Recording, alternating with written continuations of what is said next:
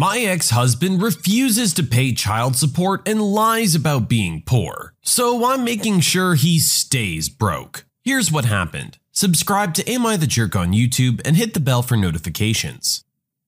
My ex left me for someone else when my kids were young five year old boy and two year old boy. He paid child support until he was medically released from the military in late 2011. Since then, he hasn't paid a penny. Anytime I've requested help, like $10 for school supplies, he tells me he has no money. He's always begged me not to file through the state and apologized for not paying. Of course, he always promises that he'll start paying at some point. He gets about 2k a month from the VA, but his work history has been spotty, at best. His parents have helped with his bills. He's actually had a good job for the last two years now, but still can't help. I've given him all required visitation plus extra. I want my kids to be able to have a relationship with their dad. Recently, he had words with my husband, and my ex said that he doesn't owe anything, morally or legally. He said I should file through the state so they can tell me to my face he doesn't owe. His words. I talked to my kids, now 19 and 16, and got their go ahead and filed. The state will be pursuing about 70k in back support plus current support for the 16 year old. I know it's a lot of money, and between him and his current significant other, they have quite a few kids living with them. This will put a huge financial strain on them. So, am I the jerk?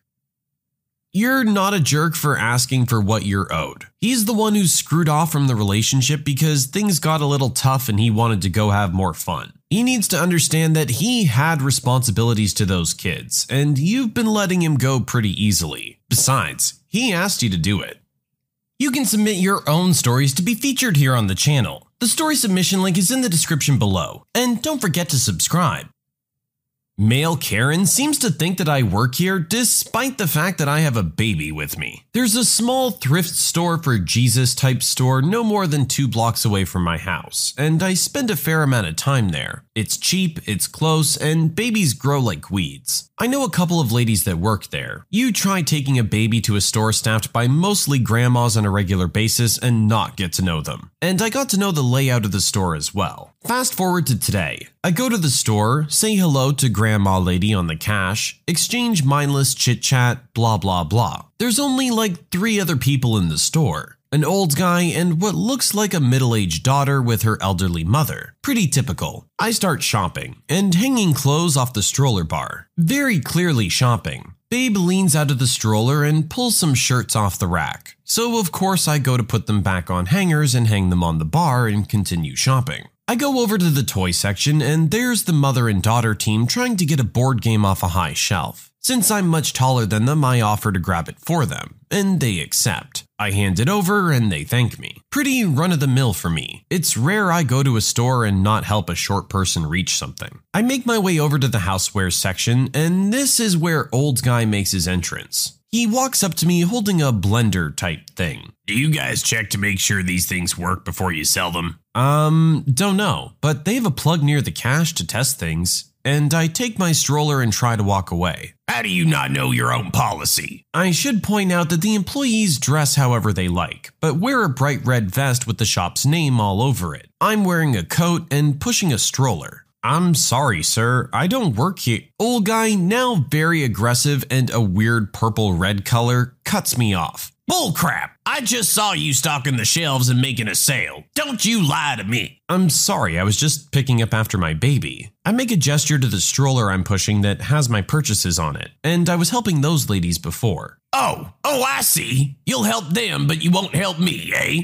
Is it because I'm a man? Get me your manager. By now, of course, Grandma Lady has noticed what was happening and came walking over. Sir, we don't allow people to abuse our customers like this. I'm gonna have to ask you to leave if you don't stop. She's not a customer, she's an employee. I saw her. Sir, she doesn't work here. Bull crap. I don't work here, and neither does my son. It's like he hadn't noticed the baby before, despite the giant stroller I've been holding onto this whole time, because he looks down and his face got even more purple and red, and he grumbled, bull crap, and walked away. I finished my shopping, checked out, and had a nice giggle about the whole ordeal with Grandma Lady. We've had this conversation before, guys. Use your eyes, take in your surroundings, and make a logical conclusion about the situation. Yeah, she was helping someone. Yeah, she put some stuff back on a shelf. But she has a baby with her. She's probably not working. They were just helping someone get something from the top shelf and cleaning up after the mess their kid had made. You know, like any decent person might do. I'm sure if they had the information to be able to help you, they would have helped you too. But guess what? They don't actually work there. And no one's gonna say they don't work there just because they don't wanna help you. What? They're just gonna pick you out of a crowd and say, yeah, everyone else, but not him.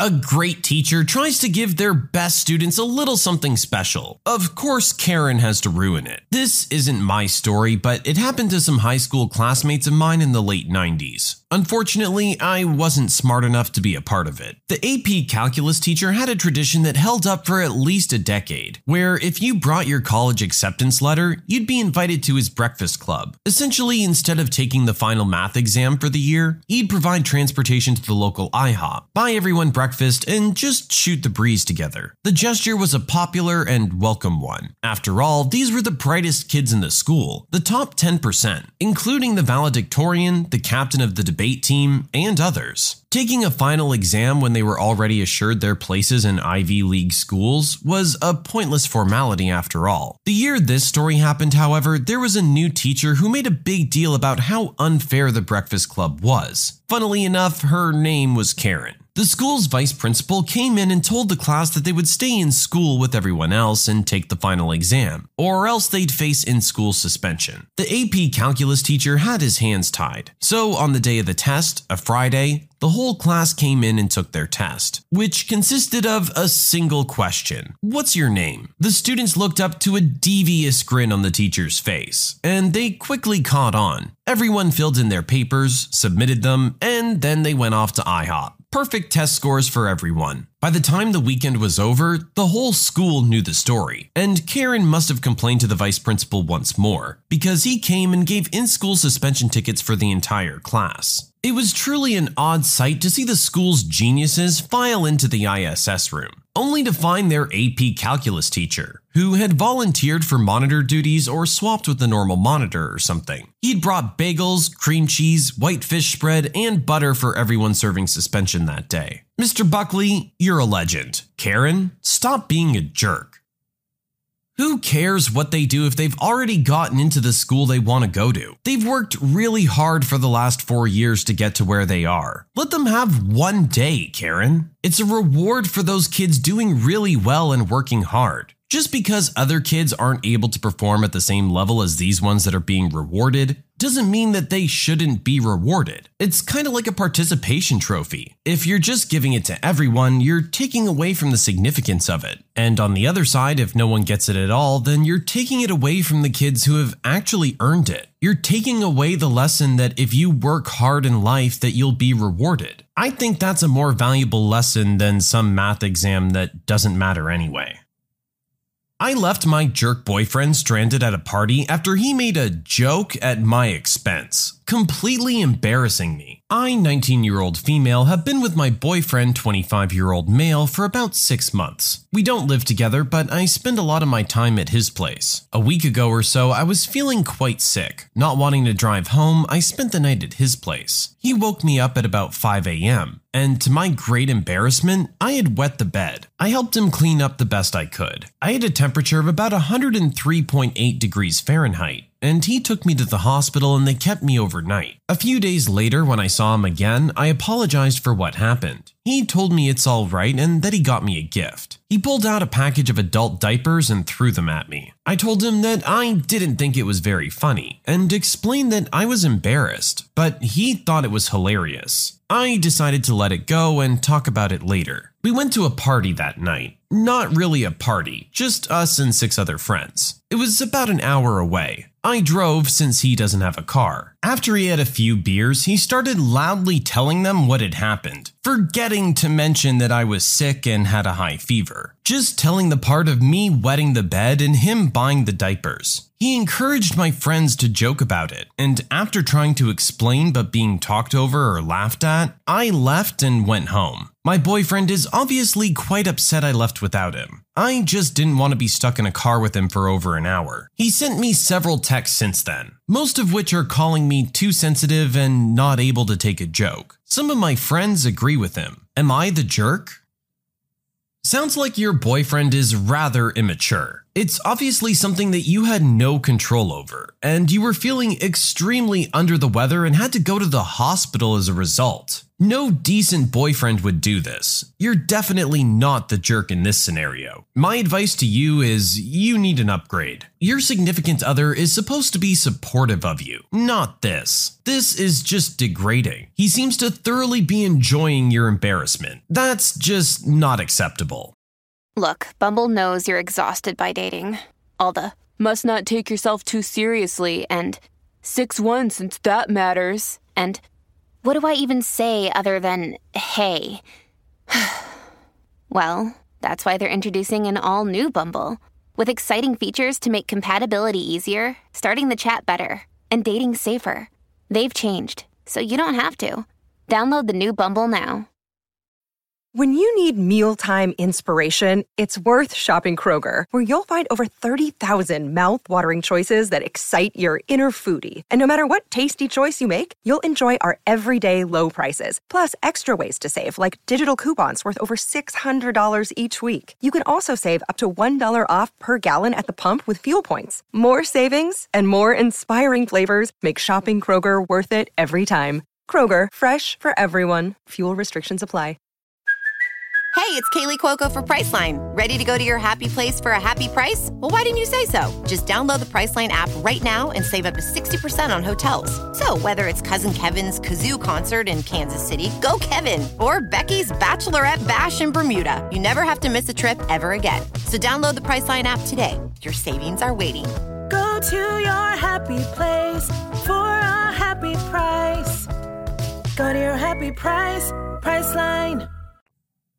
My friend's husband cheated, lied, and left her for another woman. So I ruined his life. This happened about four years ago, but I recently found out how part of my revenge panned out, which is what prompted me to post this. I've never shared this with anyone before. My mom has been best friends with Eileen since they were both kids, and Eileen has kind of been like an aunt to me. About five years ago, Eileen's husband of more than 25 years surprised her by asking for a divorce. Eileen lived about six hours away from my mom at the time, and I lived out of state, so I didn't find out how everything went down until a few months after their divorce was finalized. Unfortunately, Eileen's life kind of spiraled out of control after the separation slash divorce. She developed depression and a drinking problem, but my mom and some other childhood friends were able to convince her to move back to her hometown. And then they convinced her to go to rehab. I moved back home shortly before Eileen went to rehab, and because my school slash work schedule was pretty flexible, I was able to house sit and take care of some stuff while she was in rehab.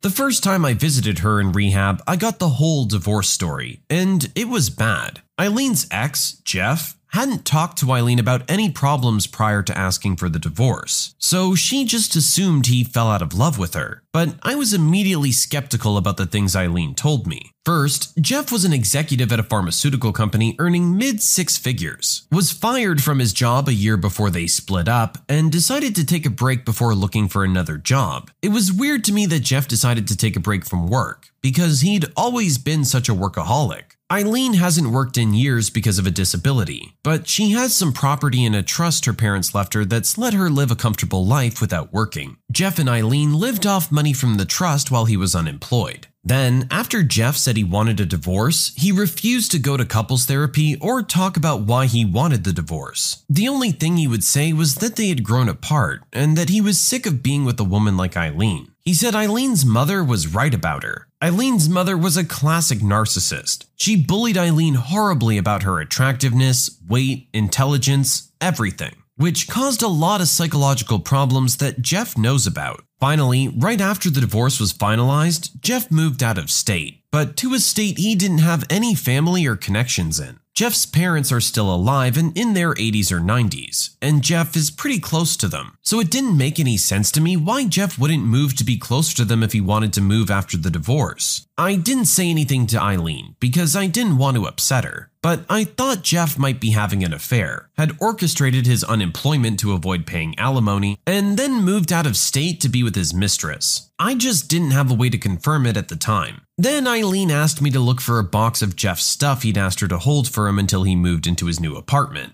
She told me all the info on the box, contents, and his new address was in an email he sent her. She gave me the password to her computer so I could access the email. This is where I lucked out. It turns out Jeff had used her computer to set up his email on the computer. I accidentally clicked on the app for his email while I was searching for Eileen's email. I decided to take a peek at his email. The first thing I noticed was that he had mostly stopped using that email address three years before, which was about one year before he was fired. In a folder for digital receipts, I found a confirmation email for a dating site, which I think he saved there accidentally. I also found a verification email for a new email address. I started to put together a speculative timeline of what happened. I guessed that about three years before, Jeff started an affair, and shortly after, he decided to get a new email address to help keep the affair secret. I wanted to access his dating profile to get more information. So I tried to use the forgot password feature to see if I could generate an email that would allow me to reset the password and log in that way. Unfortunately, the dating site didn't recognize Jeff's old email address. I thought I might be able to get into Jeff's new email using his old email to reset the password, and then maybe I could use the new email to get into the dating website. But I didn't want to risk locking Jeff out of his new email and alerting him until I knew more about what he'd done. And here's where I totally lucked out. The email app Jeff downloaded to Eileen's MacBook had a note feature, and super genius Jeff saved some passwords on notes. Most of the passwords weren't helpful, but I did get the password to the dating site and his Twitter and Netflix accounts. I logged into the dating site using his new email address and the password. I was able to read messages Jeff sent to another woman before he broke up with Eileen. The new mistress sent Jeff her email address in one of the messages. I searched Facebook for the mistress's email address and found her profile. I couldn't read the mistress's posts, but she left her photos public. She had recent photos of her and Jeff so I knew they were still together. She also posted a photo of a construction crew breaking ground on a new home for her and Jeff, which was interesting because I got the impression from Eileen that Jeff didn't have a lot of money after the divorce. Here's where my background is important.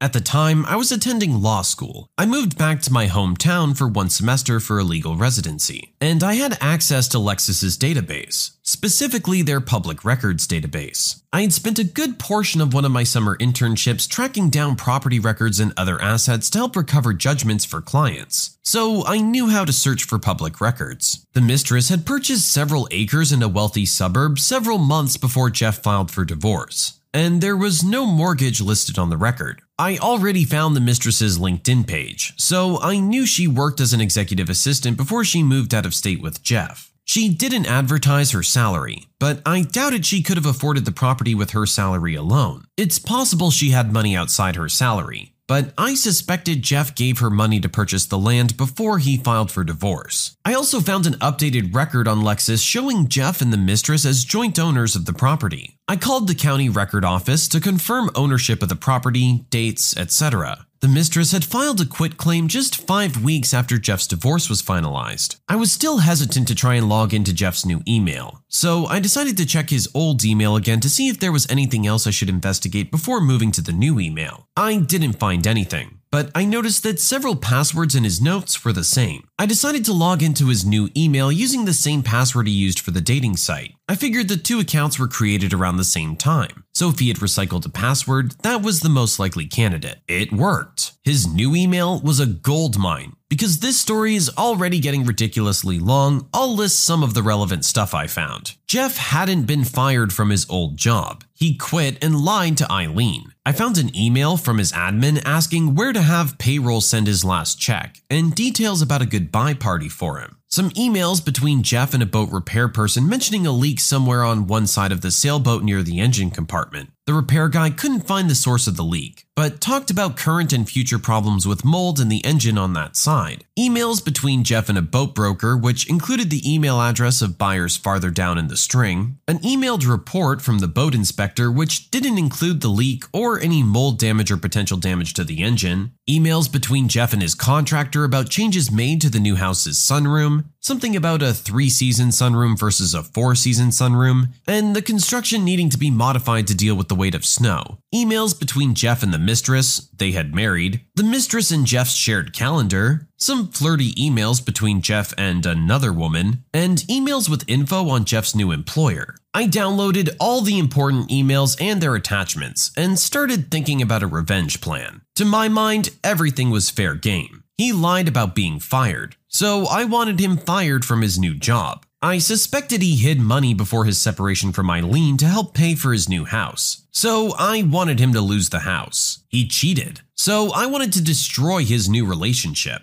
Anything I could do about the boat was also a bonus. The easiest place to start was the boat. I had no idea if the source of the leak was found and repaired or if the leak was verbally disclosed to the buyer, but I figured that Jeff was a lying jerk. So odds were fair he hid the info from the new buyer. I searched Jeff's county's court website five to six months later and found out the buyers filed a suit against Jeff and the broker and inspector. Ha! I couldn't figure out how to take or destroy Jeff's house, so I settled for contacting the county inspector's office to complain about the sunroom not being up to code. This is actually what prompted me to write this post, because I just found out some of the details about what happened with the county inspectors. Keep in mind, I heard about this from a third party years after the fact, so I don't know all the details. It turns out the sunroom was code compliant, but the inspector did find a workshop slash workroom attached to the detached garage that wasn't on the original permit or plans. The workshop had a bathroom that the contractor attached to the property's septic system after the initial inspection. A mutual friend of Eileen and Jeff told Eileen and me, and he guessed this was a big deal because the size of the septic system they installed wasn't sized to handle the additional input.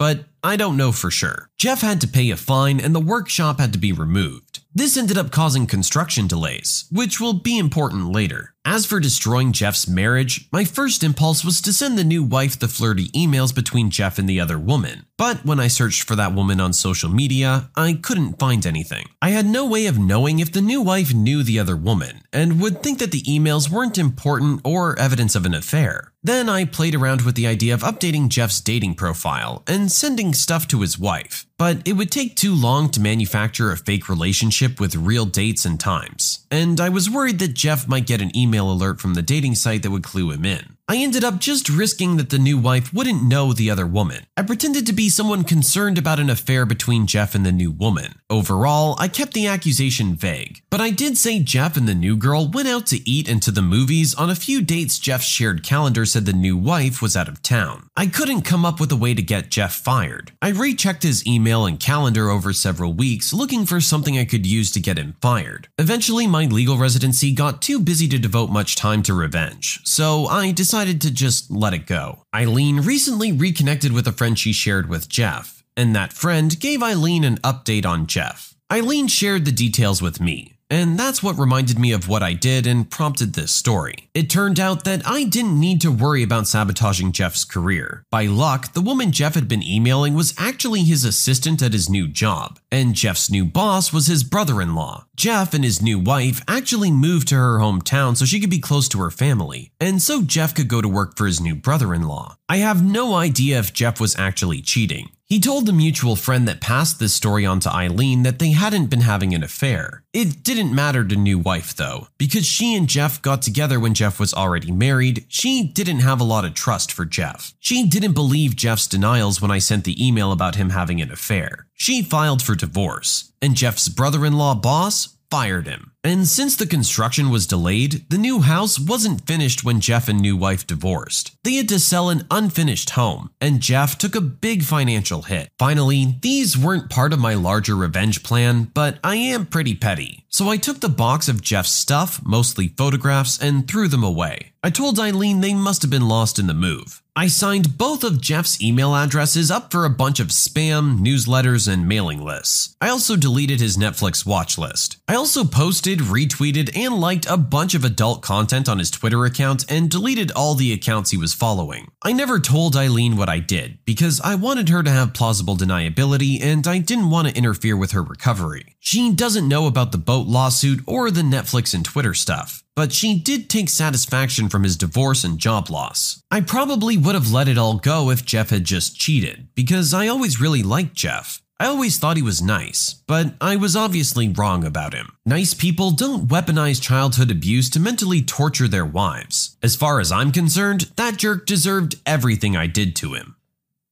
I gotta say, this is probably the most thorough level of snooping and revenge that we've seen so far. Our poster was willing to go to any length to make sure that this guy got what was coming to him. To play devil's advocate, though, we don't know what was going on behind closed doors. But if he really wasn't happy in that relationship, this wasn't the way to go about it. It really does sound like he was just trying to sneak away without any consequences. Well, it looks like things caught up to him. He probably thought he was about to start his great new life, and it all came crashing down around him. I do feel like this was a massive invasion of privacy, though, and if this ever got out, our original poster could probably get into some trouble for what they did. Was it justified, though? I'll leave that for you guys to decide.